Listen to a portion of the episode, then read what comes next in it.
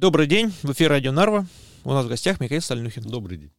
Буквально сегодня, в четверг, Европейская комиссия опубликовала зимний экономический прогноз, согласно которому экономика еврозоны в этом году вырастет на 0,8, а экономика Евросоюза в целом на 0,9%. Но вот какой нюанс. Еще осенью Европейская комиссия прогнозировала, что экономический рост составит в 2024 составит 1,2%, а экономика Европейского Союза 1,3%. То есть прогнозы понизились. Но надо учитывать, что в большинстве своем прогнозы, которые делают там наверху, и нам скидывают сверху, да, они, как правило, более-менее позитивного хотят показать. То есть период... теоретически прогноз, который они делали осенью, который они уже сейчас, все хуже и хуже становится.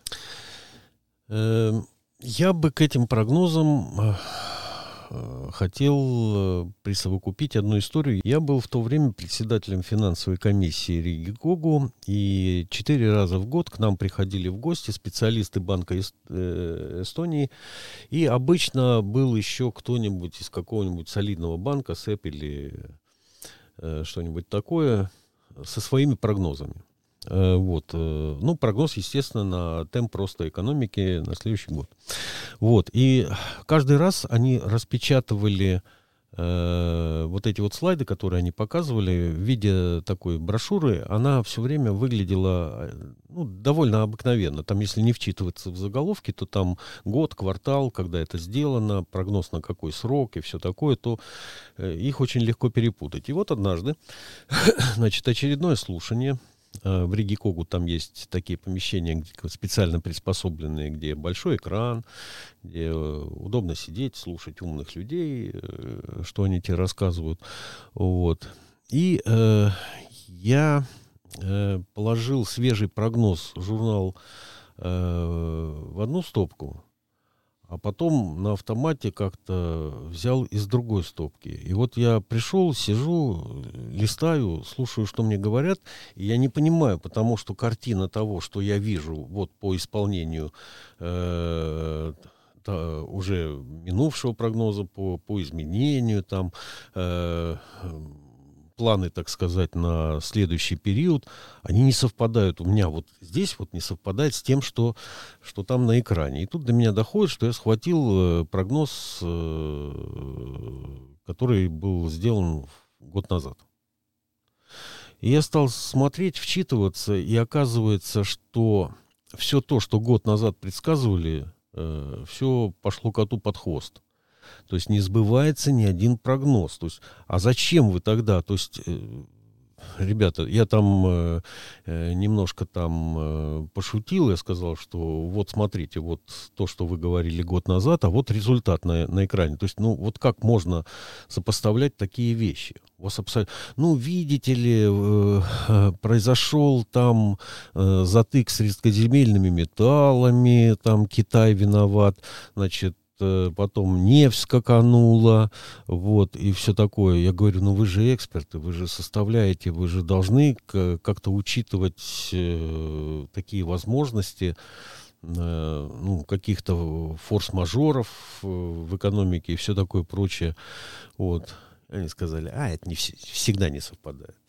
Еще, ну, ну, ну, примерное направление еще можно угадать. Но вот эти вот цифры, вот как сейчас вы озвучили, там сколько, 0,9, 0,8, да, там 1,2, э, 1,3, вот э, э, это никто не может знать. Никто не может знать. Значит, цель там одна. У вас может быть формально рост экономики, и вы вот в плюс вывели вот эти цифры, да, плюс 0,9%, например. Вот. При этом вы промолчите, не будете вспоминать, как э, про Китай, когда у них рост экономики снизился с 6-7%, это было сравнительно недавно, да, где-то 15 лет назад, вдруг упал до 5% в год. И все начали громко и пронзительными голосами э, значит, вещать о том, что вот экономика Китая падает. То есть у них при 5% ежегодного роста экономика падает, а у нас при 1% роста она растет. А, а там э, обстоятельство печальное заключается в том, что эти цифры можно понять только если смотреть параллельно э, прогноз на инфляцию. То есть, если рост экономики предсказывается в размере, там, ну, предположим, 2%, а инфляция у вас э, четко предсказывается, ну как четко, с той степенью четкостью, что возможно в экономике, то есть вообще ни с какой. А инфляция у вас 3%, то, извините, у вас этот рост, это чисто для бумажки, это прокукарекать и забыть.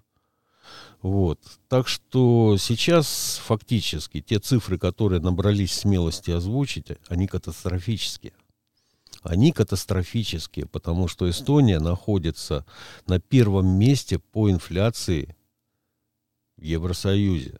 Там э, цифры, когда озвучивались уже реальные цифры, они же совершенно жуткие были, там, там такие, я на память сейчас э, не начну цитировать, но там было что-то просто кошмарное. Но мы реально были первые, помните, мы да, на да, эту да. тему говорили. Вот, э, так что вот этот рост, это, ну как, как он обеспечивается? Вот вам подняли какой-то налог, и вы теперь, значит, э, будете на 2% больше платить налога с оборота. А это куда пойдет? Это в ВВП пойдет, в копилочку. Подняли минималку, Значит, э, ну, это об, по объективным обстоятельствам это было необходимо. Да, ну, что там предпринимателю делать, который без того сидел на мели, э, совершенно непонятно. Но минималку подняли, тупо пересчитали, сколько там по минималке, какой произойдет рост, и добавили в копилочку. Это не прибавило вам э, ни каких-то промышленных... Э, объектов, ни каких-то возможностей в обслуживании, э, ни каких-то услуг, которые вы можете продавать и на этом зарабатывать деньги. Особенно важно, если это происходит туда, за пределы страны, чтобы иметь э, поступление валюты. Вот, так что я не могу разделить э, оптимизм вот этих товарищей, которые ну, изо всех сил пытаются Э, делать хорошую мину при, при плохой игре. Мы вообще-то не в покер играем, мы, мы про экономику говорим, а такое ощущение, что собрались вот за столом с, с, сплошняком одни шулеры э, и создают тебе видимость объективности вот через такие вот прогнозы. На самом деле тут надо бить в барабан и призывать к ответу тех, кто создал эту ситуацию, а еще лучше погодить с этим, ладно, бог с ним, но разобраться, почему, а это тривиально, это тривиально. Я вам могу сказать, что в 22 году, весной, когда ну, все сигналы уже поступили, в какую сторону идет наша экономика, и в Риге Когу приходили представители организаций крышевых, которые объединяют, например, э, сферу туризма угу. или сферу деревообработки или сельскохозяйственные производители. Вот с ними со всеми мы встречались, и там четко было названо, что при том направлении, которое берет правительство в экономике, мы скоро все, в общем-то, ну, заворачиваясь в белое и ползи на кладбище. Тут без вариантов. Вот. Так что радость пока что только одна, что еще пока предсказывают вот это вот повышение в рамках одного процента. Но по-другому и быть не могло при том повышении налогов, которое сейчас у нас, происходит. Да, постоянно обсуждается повышение налога. Вот, и, например, э, вы же не хотели, чтобы в Нарве вот так вот тепло подорожало, как оно подорожало? Это я не к вам обращаюсь с вопросом, это я обращаюсь к тем людям, которые у нас руководят экономикой. Или хотели.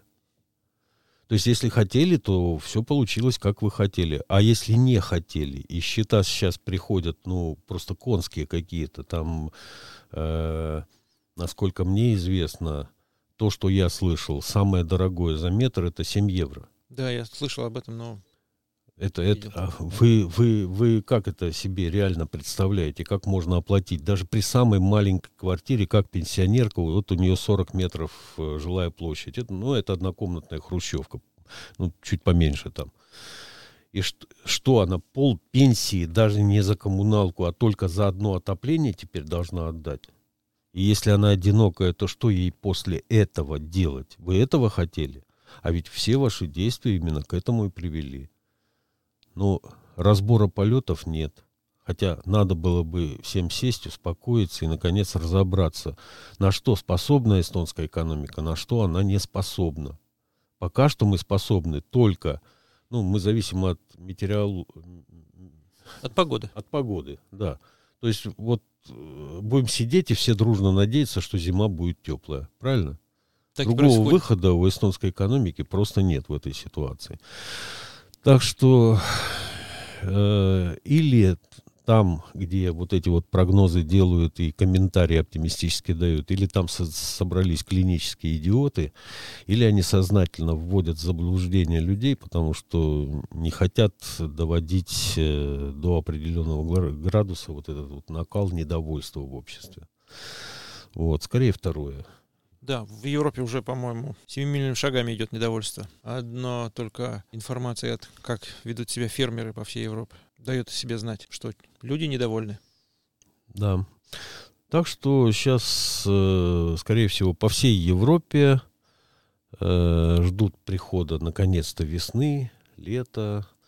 Вот. Э, все читали Шекспира, все помнят вот это вот в делах людских, приливы и отливы, ну и так далее. То есть, ну, да, налило по самое горлышко. Некоторые уже утонули.